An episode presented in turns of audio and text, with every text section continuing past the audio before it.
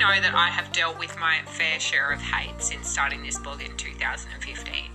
Unfortunately, this is the ugly side of social media that I'm going to be talking about today. It's something that it's really been a learning for me to know how to deal with this, to learn kind of how to process it, and the why behind it has been really interesting. So when I first started this blog, I really was naive to this side of social media. It took probably 7 or 8 months for me to get my first kind of hate-fueled comment.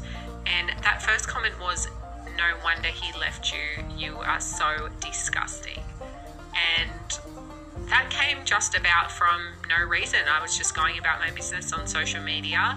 I started this blog because I started writing about all the emotions of being